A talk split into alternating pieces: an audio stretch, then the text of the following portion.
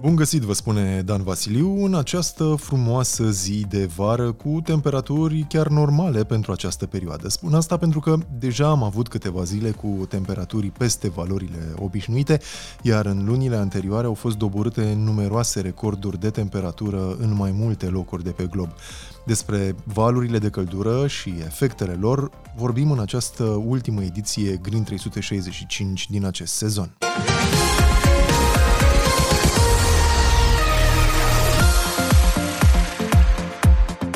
Oamenii de știință spun că vara trecută a fost cea mai fierbinte vară din Europa de când se fac măsurători oficiale, cu temperaturi mai mari în medie cu un grad Celsius față de precedentele trei decenii. Într-un raport publicat de Serviciul pentru Schimbări Climatice Copernicus al Uniunii Europene, se arată că, deși primăvara a fost mai răcoroasă față de medie, lunile de vară au fost marcate de valuri de căldură severe și de durată, care au dus la înregistrarea unor noi recorduri, printre care cel din Sicilia, unde în luna august termometrele au indicat 48,8 grade Celsius, iar perspectivele nu par deloc bune nici pentru acest an. Deja în luna martie s-a înregistrat un fenomen ciudat. Polii Pământului au trecut simultan printr-o perioadă extrem de caldă, cu părți ale Antarcticii, în care temperatura a fost și cu 40 de grade Celsius mai mare decât în mod normal pentru această perioadă, în timp ce în zona arctică temperaturile au fost cu până la 30 de grade mai mari. India și Pakistan au trecut prin cea mai călduroasă lună martie din ultimii 122 de ani, de când se fac măsurători meteorologice. Valul de căldură s-a prelungit și în aprilie, zeci de persoane pierzându-și viața din cauza temperaturilor extreme.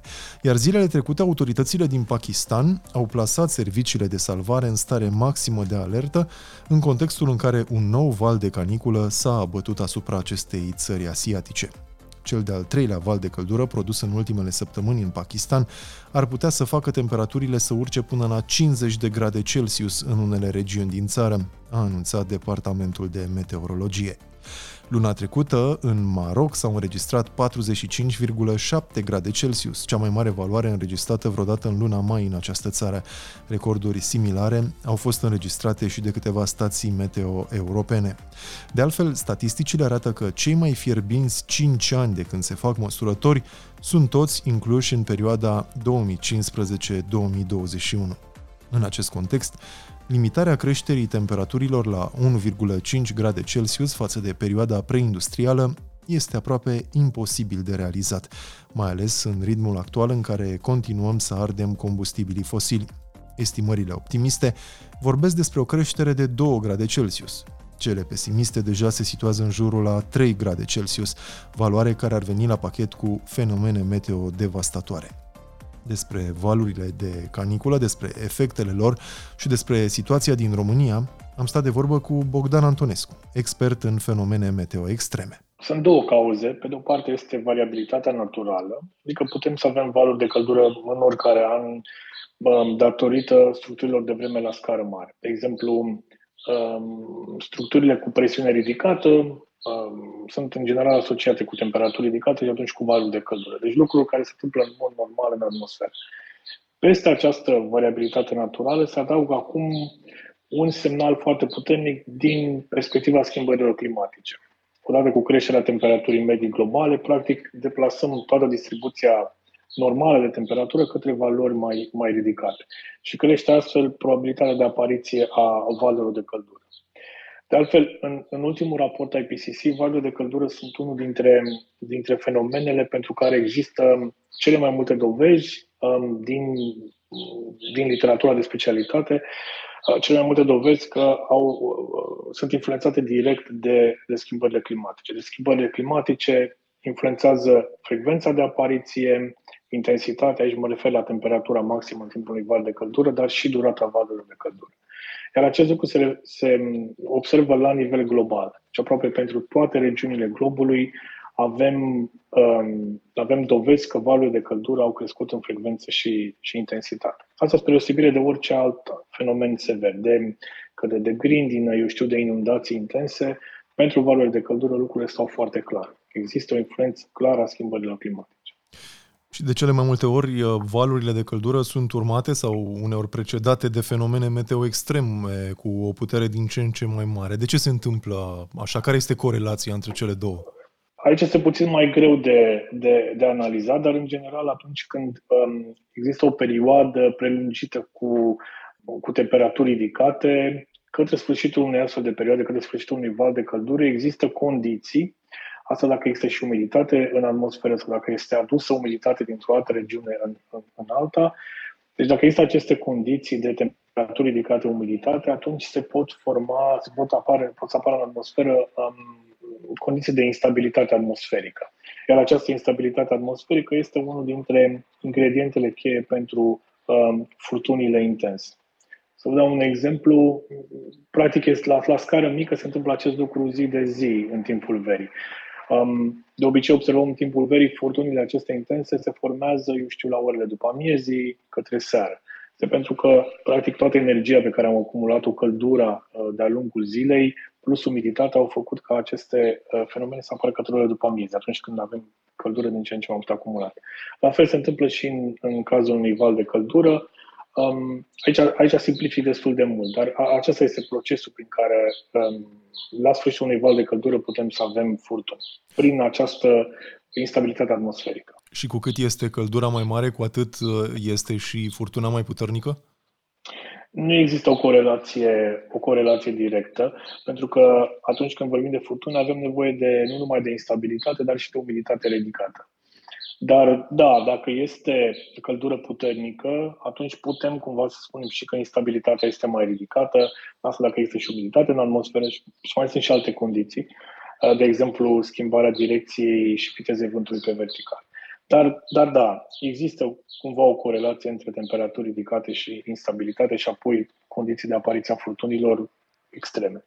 Care este situația în România din acest punct de vedere? Știu că dumneavoastră ați studiat acest fenomen de ani de zile, aveți uh, grafice din 1979 încoace, cum uh, s-a modificat temperatura în uh, România. Cum era atunci, cum e acum? Lucrurile s-au schimbat din, din 1979 încoace destul de mult atunci când vrem să ne uităm la valuri de căldură, putem să ne uităm doar simplu la temperatură, cum spuneați mai devreme, dar putem să ne uităm și la, pentru că valurile de căldură afectează, ne afectează în viața de zi cu zi, putem să ne uităm la o serie de indici care sunt indici biometeorologici, să le spunem așa. Adică, în afară de temperatură, sunt considerate și umiditatea și direcția vântului, viteza vântului, um, astfel încât să um, avem o măsură a ceea ce resimte organismul. Deci nu numai temperatura directă, ci ceea ce resimte organismul în condițiile de afară, să spunem așa. E, uitându-ne la uh, ceea ce s-a întâmplat cu un astfel de indice biometeorologic începând cu 1979 încoace, am văzut că an de an, pentru, nu numai pentru România, dar pentru întreaga Europa, uh, a crescut numărul de zile cu valori mari a acestui indice. De fapt, acest indice reprezintă, dacă vreți, stresul termic. Adică a crescut numărul de zile cu stres termic asupra organismului uman. Și asta nu numai pentru, uh, cum spuneam, nu numai pentru România, dar pentru întreaga Europa. Și apoi ne-am uitat, am vrut să vedem ce se întâmplă cu acest stres termic, care, care apare în special în, în, în timpul verii, pentru diferite uh, orașe din Europa, alese fie uh, după numărul, uh, densitatea populației, fie orașe care sunt, eu știu, atracții turistice. Și uitându-ne la acest, din nou la acest, uh, acest uh, indice, deci aceste zile cu stres termic, ele au crescut foarte mult. Deci este un, pentru uh, București undeva la șase zile, de exemplu, uh, șase ore, pardon, pe an din 1979 încoace. Deci înseamnă destul de, destul de mult. Deci a crescut stresul termic um, în, în Europa, a crescut stresul termic în marile orașe, iar Bucureștiul este unul dintre orașele în care a crescut foarte mult numărul de, de zile cu stres termic. Și de altfel și durata perioadelor cu stres termic a crescut foarte mult, din 1979 încoace. Am văzut în, în statisticile dumneavoastră că, într-adevăr, Bucureștiul a crescut foarte mult comparativ cu alte mari orașe europene și voiam să vă întreb de ce s-a întâmplat asta, cu ce e mai special în ghilimele Bucureștiul. Nu este mai nimic special față de alte regiuni. Este un semnal din nou a schimbărilor climatice. Asta a fost explicația pe care, pe care noi am propus în acest studiu. Faptul că a crescut temperatura medie globală și a influențat caracteristicile valurilor de căldură și deci și a zilelor cu, cu stres termic. Practic poate să țină de regiunea noastră geografică, faptul că avem zonele acestea de, din sudul României, zonele de câmpie, sunt cele mai afectate de valul de căldură, iar în viitor vor fi din nou cele mai afectate. Odată cu, eu știu, o creștere a temperaturii medii globale cu 1,5 grade sau chiar cu, cu 2 grade, apropierea Mării Negre, de sunt factori care țin de poziția geografică.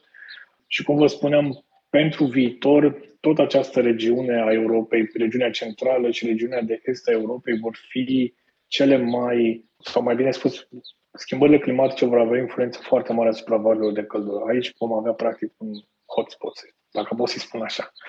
Dar bănuiesc totuși că dacă Bucureștiul ar fi fost un oraș organizat uh, altfel, mai verde, cu mai puține mașini, cu mai puțin beton și asfalt, poate că lucrurile ar fi stat altfel, sau nu e așa?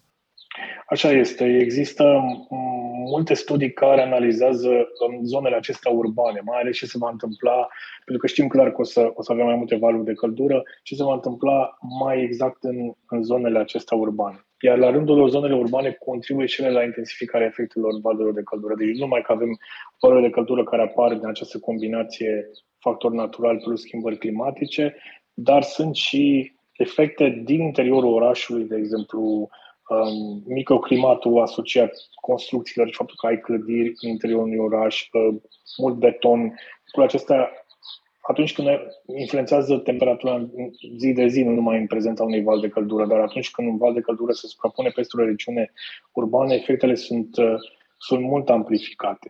Și atunci și crește de altfel foarte mult numărul de decese asociate valurilor de căldură în zonele urbane, iar acestea, din nou, sunt acum un subiect destul de mult studiat, interacțiunea aceasta dintre oraș, insula de căldură a orașului și ce se întâmplă atunci când peste acestea se suprapune un val de căldură. Deci, practic, orașul amplifică efectele valului de căldură. Ați menționat mai devreme stresul uh, termic pentru uh, corpul uman. Ce înseamnă asta mai exact pentru uh, locuitori? Cum se manifestă acest stres termic? Din păcate, față de alte fenomene meteo, pentru stresul termic, deci pentru sau temperatura mediului înconjurător, există o limită la care, până la care organismul poate rezista. Asta pentru că la temperaturi foarte mari, toate mecanismele pe care le are corpul uman de termolegrare, eu știu, transpirație, schimb de căldură cu mediul înconjurător, nu mai, nu mai funcționează. Există o, un, un parametru care în meteorologie se numește temperatura termometrului umec, umed, practic, un parametru care ține cont de temperatură și umiditate din atmosferă. Și atunci când ai valori foarte ridicate ale umidității, foarte ridicate ale temperaturii, practic organismul uman nu mai poate să se termoregleze prin transpirație sau prin schimb de căldură cu, cu mediul înconjurător. Și atunci există o limită fizică la care poate realiza uh, corpul uman. Și e un domeniu foarte mult studiat în ultima vreme, adică influența uh, schimbărilor climatice prin intermediul valurilor de căldură asupra, uh, asupra mortalității sau asupra impactul asupra vieții de zi cu zi. Și sunt studii care arată că atunci când avem temperaturi ridicate, persoanele uh, vârstnice, copiii mici, persoanele care au um, boli cronice, boli de inimă, boli de plămâni, de exemplu, vor fi cele mai afectate de, de valuri de căldură. Și există estimări și legate de cu cât a crescut mortalitatea datorită temperaturilor extreme, ceea ce include și valul de căldură uh, în ultima, în ultima perioadă. Și România e inclus într-un astfel de studiu publicat recent, în care a crescut mortalitatea, deci a crescut cu 25% numărul de decese asociat temperaturilor ridicate iar această, această creștere cu 25% este atribuită schimbărilor climatice. Deci schimbările climatice prin intermediul valurilor de căldură au un impact foarte mare chiar și acum, în condițiile în care temperatura medie globală a crescut cu 1,1 grade și nu am ajuns la 1,5 grade care e dezideratul acordului de la Paris. Deci impactul fenomenelor extreme, în particular valul de căldură, este foarte clar în, în climatul actual.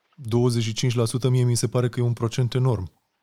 Este, da, bine, este și foarte mare numărul de, de decese. E un, un parametru specific pentru valurile de căldură sau pentru perioadele cu temperaturi extreme. Dar da, și la nivel global este undeva la, dacă, nu, dacă rețin bine, 33%.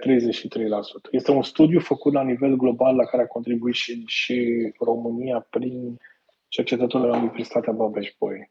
În fine, aceste valuri de căldură mai pot fi oprite în vreun fel? Avem soluții la îndemână pentru a le combate, pentru a le diminua efectele? Cea mai simplă soluție este să, uh, sunt măsurile de adaptare, pentru că deja faptul că am emis dioxid de carbon și alte gaze cu efect de seră, faptul că acestea au dus la creșterea temperaturii medii globale și la schimbarea caracteristicilor valori de căldură, cu acestea nu le mai putem opri acum. Dar însă putem să, uh, să implementăm măsuri din acestea de adaptare sau, de exemplu, măsuri care să reducă impactul valurilor de căldură în regiunile acestea urbane. Deci faptul că avem interacțiunea val de căldură uh, regiune urbană. Știu, prin plantarea de, de spații verzi, prin um, lacuri din acestea artificiale, tot ce înseamnă contribuții la reducerea temperaturii într-o zonă urbană, într-un oraș. Deci lucrurile acestea trebuie să sunt sau sunt acum în curs de desfășurare, plus programele acestea din perspectiva populației, de informare mai degrabă a populației. Sunt regiuni în care nu au existat până acum valuri de căldură. O să vă dau un exemplu, regiuni din nordul Europei, în care valurile de căldură sunt nu numai că nu au existat, cetățenii din zonele respective nici nu știu ce să facă în cazul unui val de căldură. Și atunci, pe lângă măsurile de adaptare, cum spuneam mai devreme, ce putem face, de exemplu, în orașe, sunt și măsurile acestea de informare a, a publicului. Dar peste toate acestea sunt măsurile pe care ar trebui să le ia clasa politică, despre asta e în principal vorba, legate de reducerea impactului schimbărilor climatice. Deci, practic, reducerea emisiilor gazelor cu, cu efect de seră, astfel încât să limităm uh, consecințele acestor schimbări la ceea ce observăm în prezent, chiar dacă aceste consecințe sunt deja destul de, destul de grave. Bănuiesc că acest proces de adaptare trebuie să aibă loc cât mai repede pentru a fi cât mai pregătiți uh, pentru ceea ce uh, urmează. Vi se pare că România este în poziția de a se adapta rapid la așa ceva?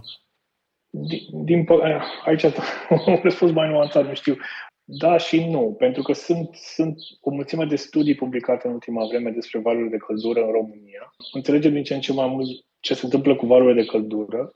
Deci putem să informăm cumva clasa politică legat de ce ar trebui să facă mai departe. Acum, sunt discuții ca aceste uh, măsuri legate de valuri de căldură să fie implementate în, în viitorul apropiat. Se mai pot face multe în ceea ce privește reducerea impactului valorilor de căldură în România. Cercetătorul Bogdan Antonescu încheie ediția Green 365 din această săptămână și ultima din acest sezon. Ca de obicei, o puteți găsi și pe platformele de podcast și dacă ajungeți acolo, nu uitați să vă și abonați la podcast, ne-ar fi de mare ajutor. La fel, dacă ajungeți pe pagina de Facebook green365.ro și vă alăturați comunității noastre de acolo, vă vom fi recunoscători. Eu sunt Dan Vasiliu și vă mulțumesc că ați fost alături de mine la acest început de drum pe care cu siguranță îl vom continua în viitorul apropiat. Toate cele bune!